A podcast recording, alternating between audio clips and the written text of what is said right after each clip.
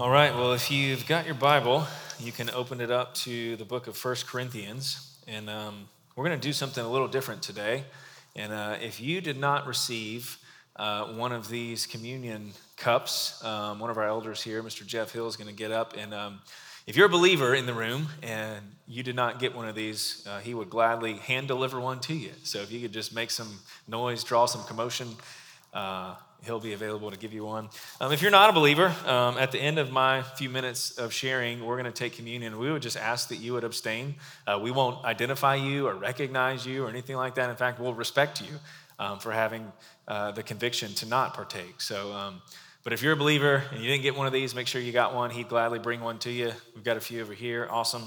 And what we're going to do is I'm just going to walk us through 1 Corinthians for a minute, and then lead us through a time of prayer as we begin our year just at the Lord's table, remembering his body broken for us, remembering his blood shed for us. We've got a few more. But before I do that, what kind of prompted this, next week, I promise you, we'll jump into the Sermon on the Mount. We're going to spend the next few weeks, even over a month or two-ish, walking through Matthew 5, 6, and 7, verse at a time, just walking through Jesus' most famous sermon. And we're really excited about that starting next week. But what prompted this time is, honestly, New Year's happened yesterday. Yeah, sorry, it's been a long week. We took our young adults to a conference and got back last night. But New Year's is yesterday, and I love New Year's because of it's this blank slate, right? You got the year ahead of you. You've got this blank canvas, all this potential. You've got all of last year in the rear view, all of those kind of things. But what got me thinking, and just through some devotionals and stuff, is you see, look ahead, all of this potential, blank slate. I'm not carrying the baggage. I'm walking into the new year, all this opportunity. What's so crazy about that whole idea is that's literally what we have in the mercy of God every morning. If you've ever thought about that. Lamentations talks about how God's mercies are new for us every morning. That this whole refreshing, new feeling we get every new year, you can have that on a daily basis in the gospel of Jesus Christ, where you can wake up new and afresh because God's mercy has paid for yesterday and the day before and today and tomorrow. And there's so much opportunity. There's no condemnation if you're in Christ. You don't have to walk in the guilt of yesterday or the shame of yesterday or the brokenness of yesterday. You're free, you're new, you're holy, you're made right in the finished work of Jesus. You can have this feeling that we often look forward to and kind of rest and refresh and start to plan. And I'm not against planning or anything like that. Like, I'm not trying to bash New Year's. Like, it's great that we take time to set goals and plan. And in light of the cross, we should do all of those things to be faithful stewards of his grace and to leverage our lives for his glory as best we can. So I'm not trying to bash any of that. But what I am trying to say is this feeling that we get every New Year's, you can have that on a daily basis because of the cross of Christ. You can experience that every morning. His mercy is new and waiting for you every single morning if we would open up his word and run to it and find mercy and grace and help in our time of need because it's there. So in light of that, and in light of the fact that, as Paul says in 1 Corinthians 11, that before we take this, that we are to examine ourselves and to pray and to confess sin and those kind of things, I'm going to walk us through just a few verses in 1 Corinthians. And then what we're going to do is we're going to take a few words out of this chapter. And someone actually did this with me this week. Preached a message, sat under the word of God, and then asked me and a bunch of other young adults to open up our Bibles. And then based on the passage that we just heard, we praised God for the things that we saw, his character, his works, his mighty deeds in the text. So we just took a minute and praised God for what we read in the text. And then we took a few minutes and we confessed for all the ways that we fall short of the text. And it was just a beautiful thing. And I figured this would be a great way for us to examine ourselves before we kick off our year at the table of the Lord, remembering his body broken and his blood shed. So if you got your Bible, I'm going to start in 1 Corinthians 10. And I just want to walk us through a few of these verses. And then we'll have a time of prayer, and I'll lead us through that. But this is verse 10. And Just to give you a little context, this is actually a response letter.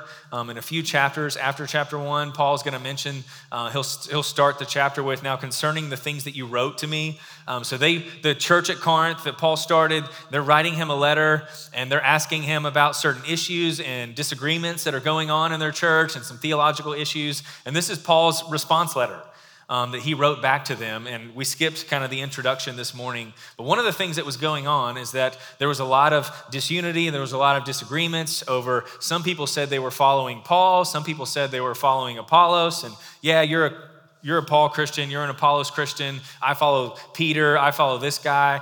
Well, Paul's wiser than Peter, so I'm going to follow Paul and not Peter. And like, you just see all of these divisions. And Paul starts addressing that in this section. And he says this, I appeal to you, brothers. This is verse 10. By the name of our Lord Jesus Christ, that all of you agree and that there be no divisions among you, but that you be united in the same mind and in the same judgment. And in fact, in the book of Philippians, Paul says, complete my joy by being of the same mind and of the same heart, unified. So if you want to know what like a pastor's dream is, if you want to know what Pastor Paul's joy would be complete is, if our church would get along. And I'm not saying that, I'm not subtweeting like there's anything going on. I'm just saying what the text says. There's not a specific issue that I'm like, trying to attack or anything like that. But that's our heart. That's what we've got lots of plans this year for us to get together and break bread together, have meals together, do life together, carry burdens together, all of those kind of things that you'll hear about going into the new year. But we want this to be a place where it's not just light, but it's warmth. And you know each other and you do life with each other and we care for one another and lay hands on one another and pray for one another and those kind of things. And Paul says, it would complete my joy if we were a unified body. And then he's going to address what's dividing them. And I promise this isn't about division in the church. We'll move past this in just a second, but I'm just saying what the text says. He says, for it has been reported to me by Chloe's people that there is quarreling among you, my brothers. What I mean is that each one of you says, I follow Paul, or I follow Apollos, or I follow Cephas, which means Peter, or I follow Christ. So you see these Christians like, well, I'm a Paul guy because he's more wise than Peter, and well, now Peter's more wise than Apollos, and you see these divisions that are showing up in the church. And this is what Paul says. He says in verse 13, he says, is Christ divided? Was Paul crucified for you, or were you baptized in the name of Paul? And he instantly starts killing these divisions. And when he says, I pray that you would all agree, he doesn't mean that every single tiny little issue we're all just going to be in complete agreement about. Like, let's be real. Where there's going to be disagreements. What he's talking about here is all the divisions of the world, that they don't exist in this body. Not the building, but like the body of believers. That in Ephesians, he talks about race, class, economic standing, all of those kind of things. That the gospel destroys the dividing wall of hostility among us. That in here, there is no slave or free, there is no Jew, there is no Greek, but we are all one in Christ. And if you are redeemed by the blood of Jesus Christ, then we are all adopted into one family. So he's saying there's not Paul Christians, there's not Apollos Christians, there's not any of those. Paul didn't die for you. Peter didn't die for you. Christ died for you. Is Christ divided? Was Paul crucified for you? Or were you baptized into the name of Paul? And I love this in verse 14. It gets kind of humorous. He says, I thank God that I baptized none of you except Crispus and Gaius, so that no one may say that you were baptized in my name. And then you get this parenthetical. He said, I did baptize also the household of Stephanus. Beyond that, I don't know whether I baptized anyone else. And we know that this letter was written by a scribe. So you can imagine Paul kind of pacing and like saying this, and the scribe's just like, I guess I'll write that. I'm glad I didn't baptize any of you. Well, there was these two guys. And then that one family. But beyond that, I don't remember if I baptized any. And the scribe's just like, all right, I'll just keep writing this stuff down. And this is what we get, right? But Paul is glad because he didn't want to be a stumbling block. He didn't want people to follow him, which is so prevalent in our culture. If you want a mini sermon for today, so many of us, it's, I can't really learn unless this one personality or this guy is preaching to me. That person is not helping you at that point. We weren't made to follow personalities. Churches aren't built on personalities. And I know this isn't true in here because look at, like none of you are here because of me, but I pray against that idea wholeheartedly that we're not meant to follow personalities and people and gifts and all those kind of things. Those people didn't die. Christ died for us. And Paul is breaking down all of those different divisions in the church. And then he said this, "For Christ did not send me to baptize, but to preach the gospel, and not with words of eloquent wisdom, lest the cross be emptied of its power." Paul says, I didn't show up and try to wow you with fancy words. He'll later say, I didn't come to you later in this chapter with wise words or eloquent speech or anything like that. I came with Christ and Christ crucified. But Paul says, I intentionally did not try to get all wise like the Pharisees. Why? Because I didn't want the gospel message to be emptied of its power. And then he's going to go on. For the word of cross is folly to those who are perishing. It's folly. The word of the gospel is foolishness to those who don't believe it. In fact, you might have people right now that you just spent time with over the holidays, family members, neighbors, where the message, the idea that a carpenter from Nazareth would be the Son of God and he would come down to earth and he would die in the place of the sins of all who would receive him by faith. That's a foolish message to someone who doesn't have eyes to see it and ears to hear it and a heart to believe it. And Paul says it's not a message that you attain by earthly wisdom. We don't get to be wise enough that we suddenly are ready to be saved. In fact, Paul says it's folly. God didn't save us through human wisdom. He saved us through this message that is foolishness to those who don't have the eyes to see it and the ears to hear it. But he says, for the word of cross is folly to those who are perishing, but to us who are being saved, it is what? It's the power of God. It's the power of God. Romans 1, I'm not ashamed of the gospel. Why? For it is the power of God unto salvation. That this idea that God himself would step out of heaven and come down and live the life that you and I could never live, that he would meet his own standard of the law, and then he would die in our place for all the ways that we don't meet his standard. It's the power of God. And please don't get tripped up when he says those who are being saved. He's talking to believers, but Paul is appealing to the idea. In fact, in this letter, he says, we have been saved, we are being saved, and we will be saved. And what he means by that is when you put your faith in Christ, at that moment, you are saved. 2 Corinthians 5, you're a new creation in Christ. You are justified in that moment. You are declared righteous and holy, not because of your works, but because of Jesus' work on the cross. You have been saved, but that doesn't just instantly make you perfect, does it? You don't just suddenly have holy, heavenly desires all the time after you put your faith in Jesus, do you? No. So we are actively being saved. Part of this salvation is God puts his Holy Spirit in us to dwell with us, and now we are being saved. We're being sanctified. God conforms us to the image of his Son, as Romans 8:29 says. But God is making us holy over time as we gather together, as we spend time in his word, as you meditate on his word, and he exposes your sin and shows you all the ways we wander. As trials come, and God uses those to sanctify us and conform us to his image and show us all of the things in this world that we've put our hope in or our confidence in as he takes those things away from us. That Peter says, don't be surprised. Like, it's good to start a year and pray for earthly circumstances and good circumstances and traveling mercies and all of them. Like, let's pray for those. Those are good things to pray for. God will grant some of those prayers. But he's also promised us in his word that in this world you will have trouble.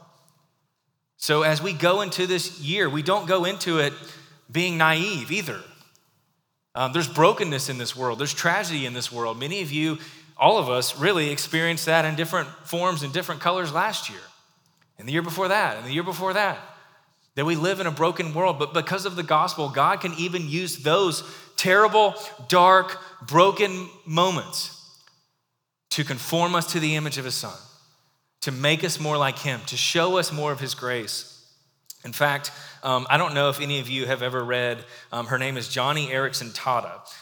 She is a quadriplegic, had an accident decades ago. She's written multiple books, so she cannot use her arms or her legs.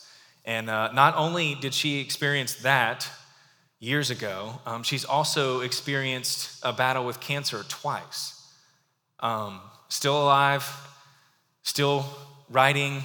In fact, one of her books is just songs that she sang in the quietness of the night as she's in excruciating pain, just songs she would sing out to Jesus to try to comfort her in her pain. And it's in a book now, you can read it, but in one of her books, I want to quote, sorry, I'm pulling out my phone, the quote's on my phone. I want to quote this from her in her book. It's called Hope, the Best of Things. It says this, so she lived her life, essentially, most of her life in a wheelchair, excruciating pain, can't use her arms or her legs, praising the Lord, writing books, going through cancer twice. She says this, I sure hope I can bring this wheelchair to heaven.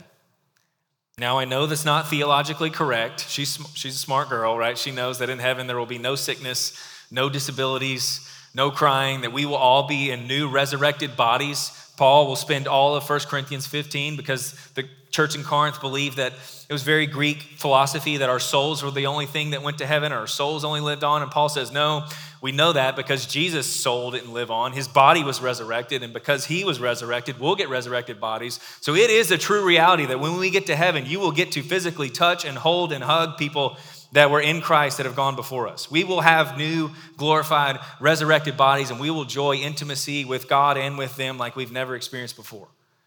Like, that's how Paul ends this letter, with a very triumphant ending, and I wish we could go there, but for the sake of time, we don't. So she's saying, I wish this wheelchair could go to heaven, and I know that's not theologically right, and then she says this, but I hope to bring it and put it in a little corner of heaven, and then in my view, or then in my new, perfect, glorified body, standing on grateful, glorified legs, I'll stand next to my Savior, holding his nail-pierced hands, and I'll say, thank you, Jesus.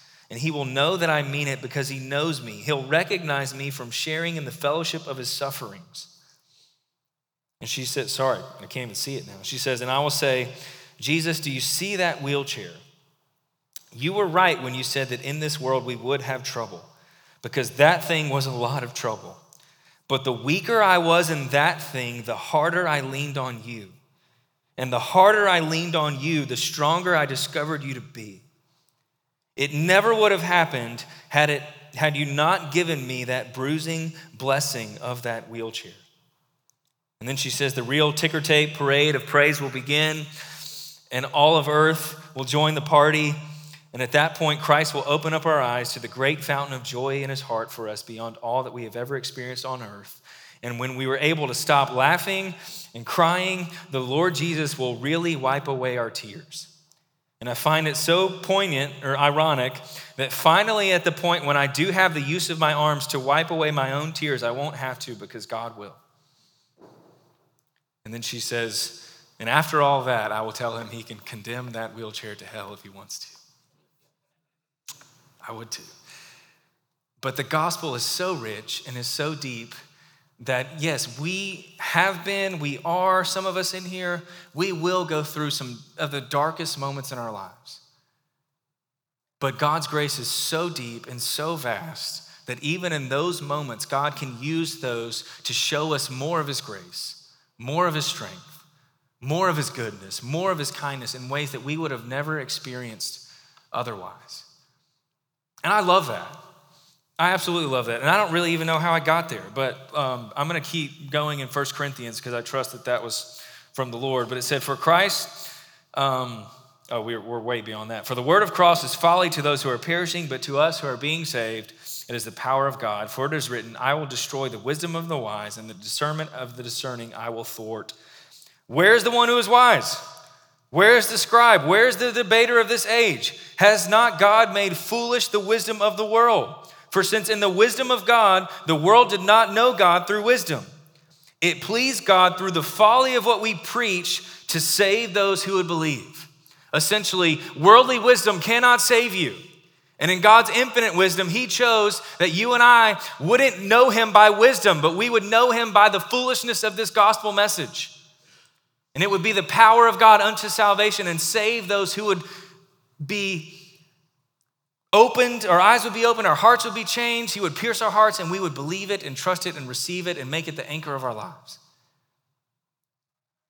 And then he says this, for Jews demand signs and Greeks seek wisdom, but we preach Christ and Christ crucified, a stumbling block to Jews and folly to Gentiles, but to those who are called, both Jews and Greeks, Christ, the power of God and the wisdom of God, for the foolishness of God is wiser than men, And the weakness of God is stronger than men. For consider your calling, brothers, and then he appeals to their lack of wisdom. Not many of you were wise according to worldly standards. Not many were powerful. Not many were of noble birth. But God chose what is foolish in the world to shame the wise. God chose what is weak in the world to shame the strong. God chose what is low and despised in the world, even the things that are not, to bring to nothing the things that are. Here's why, verse 29. So that, it's a purpose statement. Here's why he did it. So that no human being might boast in the presence of God. That the fact that you and I, if you're in Christ, will spend forever in heaven, we will have literally zero right to boast when we are in heaven. Because it's not our works, it's not our wisdom, it's not that we attain knowledge, it is solely on the grace and the kindness and the mercy of Jesus Christ that we are there. That he has forgiven our sin. He has shown us his grace. None of us will be able to boast. And because of him, you are in Christ Jesus, who became to us wisdom from God, righteousness, sanctification, and redemption. So that, as it is written, let the one who boasts, boast in the Lord. And that's where I want to stop and let us pray this morning. Verse 30 and 31. And because of him, you are in Christ Jesus. Not because of your wisdom, not because we are smarter than our neighbors or our coworkers or our family members, but because of God, we are in Christ Jesus. And why? How? Because God himself became to us wisdom, righteousness, sanctification, and redemption. That's why we are saved. We could never sanctify ourselves. We could never redeem ourselves. We could never be wise enough. But Jesus Christ stepped out of heaven, and for us, he became wisdom, sanctification, righteousness, sanctification, and redemption. So I just want to take each one of these words. And this was a really powerful thing for me this week, and another text, another part of the Bible. And you can do this individually. We're not asking anybody to do this out loud unless you just really want to. But we're just going to take a moment and go through each of these words, and we're going to praise God for each of these. So we'll start with wisdom, and we're going to just take a minute. You can look through the passage and praise God for his wisdom. You can think about all that God has orchestrated in your life and his wisdom, but we're just going to take 30 seconds to a minute and praise God for his wisdom. And then after that, I'll lead us, but we'll take a minute to confess all of the times that we don't seek his wisdom. His word is wisdom. James says, if anyone lacks wisdom, let him ask God who gives freely. He will give us wisdom all the time. But so many, if you're like me, so many days we wake up and we're just like, no, thanks God, I've got this one today. I've got enough wisdom for today. I've got this figured out. And we don't seek his wisdom. So before we get ahead, let's take some time, just where you are silently. You can do this as a couple, as a family, or individually. Just take a minute and praise God to yourself for his wisdom. And then I'll lead us in a prayer.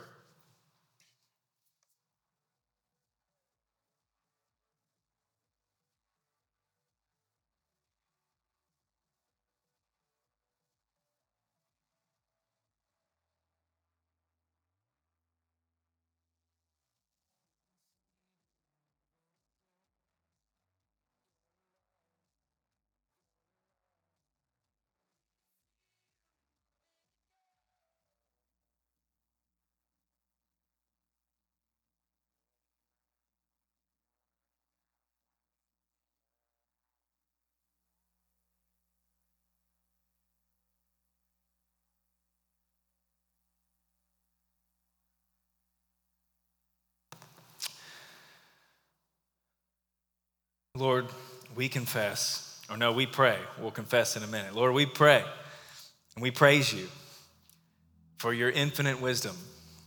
As Isaiah says, as the heavens are higher than the earth, so are your ways higher than our ways, your thoughts and our thoughts. God, in your infinite wisdom, you have given us incredibly good gifts. You've given us your Son. God, in your wisdom, you planned before the world existed, that you would create a world and you would step down in it to redeem it and to save it and to draw people from every tribe and tongue and nation to yourself. And the story will end with us from every tribe and tongue and nation at the throne singing, "Salvation belongs to the Lord." In your wisdom, you created that. God, you are so wise. You are the definition, literally, of wisdom. The fear of the Lord is the beginning of wisdom, as Proverbs says. God, we praise you for your infinite wisdom in our lives. God, we trust your wisdom in our lives and your sovereign hand in our lives. That though our circumstances may seem like you're distant, God, you're not. In fact, you're dwelling in us if we're in Christ. So God, we praise you for your wisdom and we trust your wisdom in Jesus' name. And then just take a minute and confess all of the ways you haven't, maybe you wanted to get specific in your life, all the ways you haven't sought his wisdom, all the days that we don't seek his wisdom, all the days that we trust and depend on the wisdom of the world and say, you know what, God, no thanks this morning. I've got this figured out. Just take a minute and let's confess as a body before the Lord.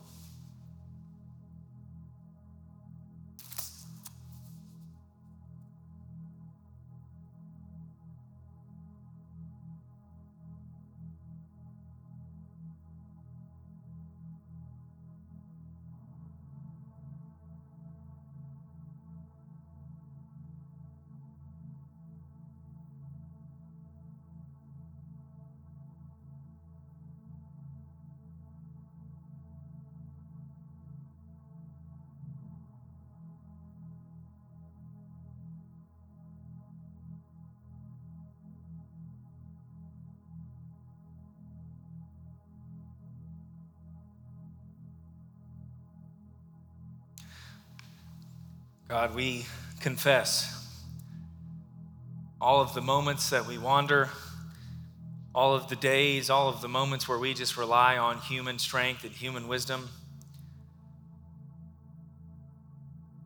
God, you have given us your word. You literally wrote a book for all creation to know you and enjoy you and to dwell with you and to learn from you and to follow you.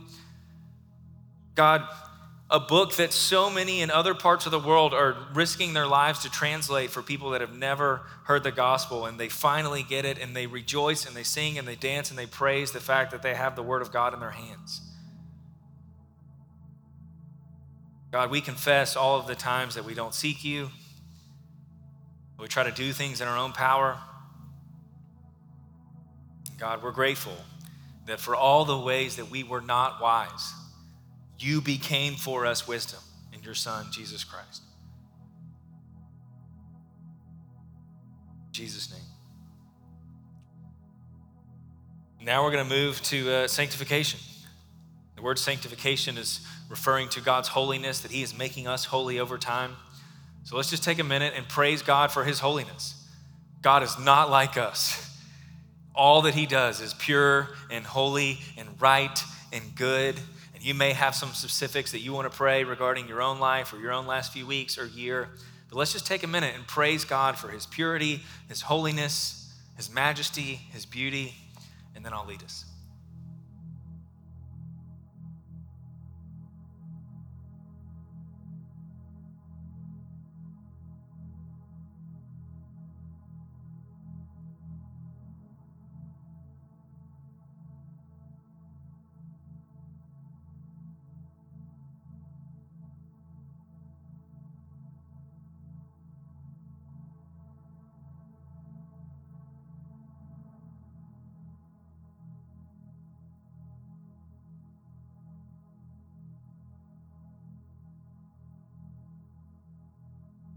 Lord, we praise you. You are set apart. There is none like you, O God. You are worthy of all praise. How majestic are your ways in all the earth. You are pure. You are beautiful. You are good. You are right. God, we praise you that holiness stepped down into a broken, unholy world. To dwell with us, to be kind to us, to love us, to serve us, but ultimately to lay down our lives, lay down your life for us. And God, now you have freely given us your holiness in Christ. All praise, all glory to you. We are not like you in the slightest. What is man that you are mindful of people like us? God, you are good, you are merciful, you are gracious, and you are holy. There is no one like you. In Jesus' name. Now, the fun part, let's take a minute and just confess our unholiness. And God's Spirit may bring specifics regarding your situation and your life to mine. I'm going to be doing the same, but let's just go before the Lord and confess all the ways that we are not pure and right and beautiful and majestic in our words and in our thoughts and in our deeds and in our actions. So let's take a minute and confess that before the Lord.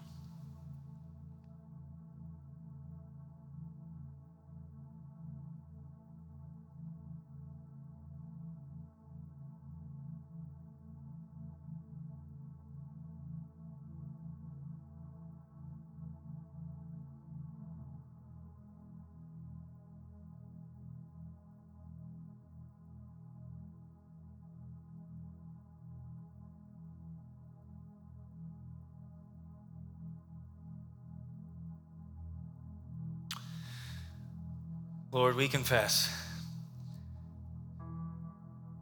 that as we gaze at your holiness, our wretchedness just comes to the surface. God, my heart wanders every single day. There is not a moment of my life that I have ever loved you with all of my heart and all of my soul and all of my mind and all of my strength. I just don't. I wander all the time. God, on my best day and my best moments and the most selfless acts that I commit, there is always still a part of me that is the sin that just taints it and that wants glory, that wants attention, that feels proud for what I did. God, I am unholy. And we praise you, we confess that. God, we are so in awe that you, in your perfect holiness, would step down to earth and you would willingly go to a cross and take on all of our sin and all of our shame. The only one who did not deserve to die willingly died for all of our sin, all of our wretchedness, all of our wickedness. The only holy one took it on himself so that we could be made holy. God, our only response, his praise, in Jesus' name. And then last one is redemption. Let's take a minute and just praise God for his redemption in our lives, that he has restored what is broken. He has restored our standing with him through the cross of Christ, that he is redeeming us now. He's redeemed us in his sight at the cross. He redeems our mistakes. He redeems our regrets in this life. That he is our redemption. So let's take a minute and praise him for all the ways that you've seen his redemption, not just at the cross, but also in your life.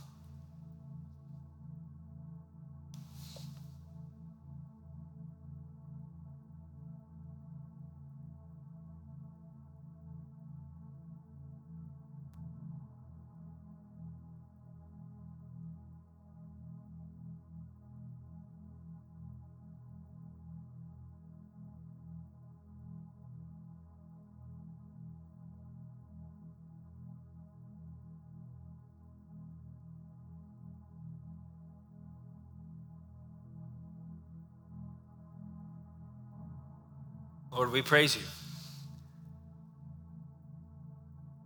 You are our redemption. There is no other way by which we will be saved, by which we will be redeemed. You are the only way. Ephesians says, God, we were dead in our sins. Dead people don't crawl. Dead people don't get up. Dead people don't walk. God, there was nothing that we could do to save ourselves. But God, you made a way where there wasn't a way. While we were sinners, you died for us. You made him who knew no sin to become sin so that we might become the righteousness of God. Father, our only response is to praise you. You are our redemption. We are not a part of your family, adopted, co-heirs with Christ. going to reign in the future with you forever. We don't have any of that because of anything we've done. Not because we're smart, not because we've earned it, not because we deserve it, not because we're American, but because you are kind and good and gracious towards us. We praise you for that. In Jesus' name, amen. And last one, let's just take a minute and confess for all of the things we turn to try to save us every day, during the week, to try to fill voids in our hearts. Instead of running to the fountain of living water, as Jeremiah says, we dig for ourselves these broken cisterns to try to bring us happiness and joy and peace. We are so quick to turn to other things. If it's a job, if it's a car, if it's a relationship, if it's status, whatever it is, if it's how people perceive us in the community, we turn to so many things to try to save ourselves, try to manufacture our own redemption, try to find life in the things of this world. So let's just take a minute and confess all of the ways that we seek this world for redemption.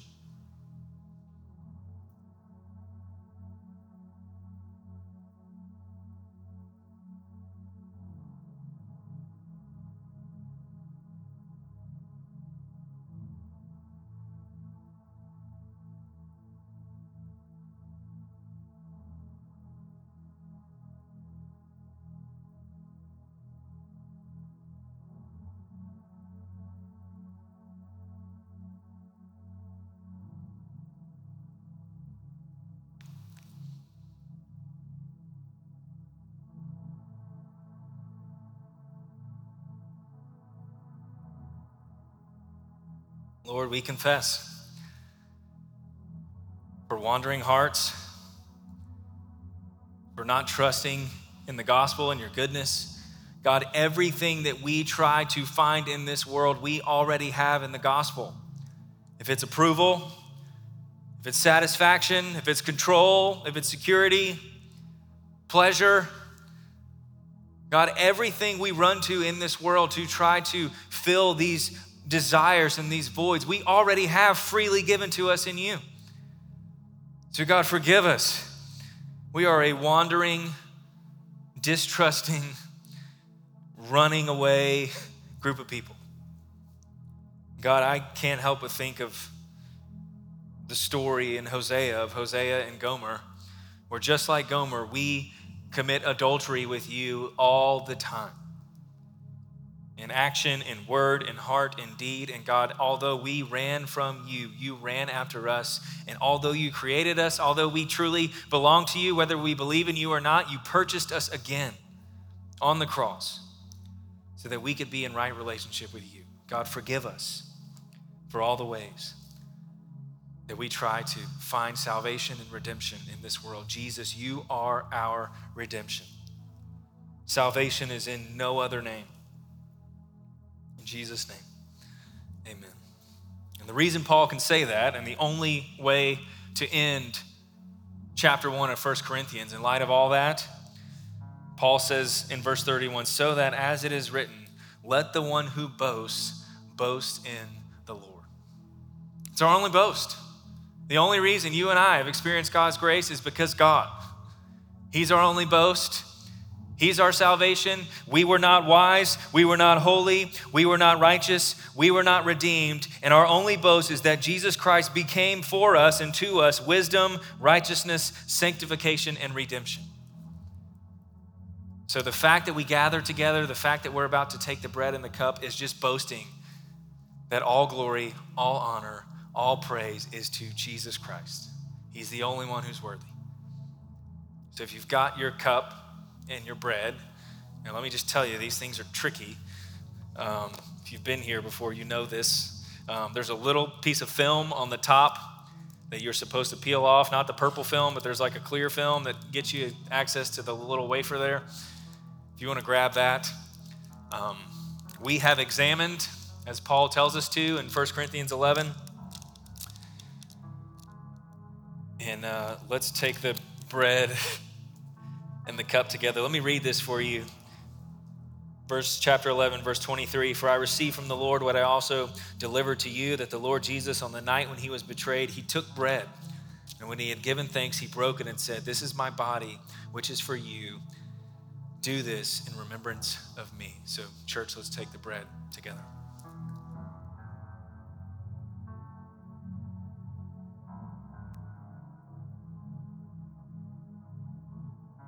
Now you can carefully open this cup. Verse 25 says, in the same way, he also took the cup after supper, saying, this cup is the new covenant in my blood. Do this as often as you drink it in remembrance of me. Let's take the cup together.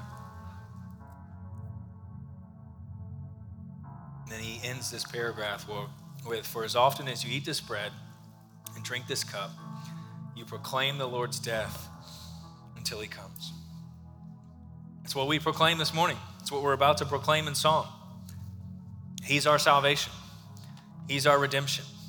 And this act, this sacrament, this ordinance of us taking the Lord's Supper together, it points back to the night before Jesus was betrayed. It points further back to Exodus, when the Israelites would take God at his word and trust God, and they would put the blood of the lamb on their doorposts and death passed over. It's the same thing that has happened to us. We've taken God at his word. The folly of what I just preached, we believed it. We trusted in the blood of the lamb, and now death passes over us. But it also points forward to a day when you and I get to literally approach a table with God himself. And we get to feast with him forever. And the only reason we will have access to that table is because Jesus Christ became for us righteousness, wisdom, sanctification, and redemption. So let's end this morning by praising him. Lord, all glory, all honor, all praise is only given to you. Not to High Point, not to any earthly name.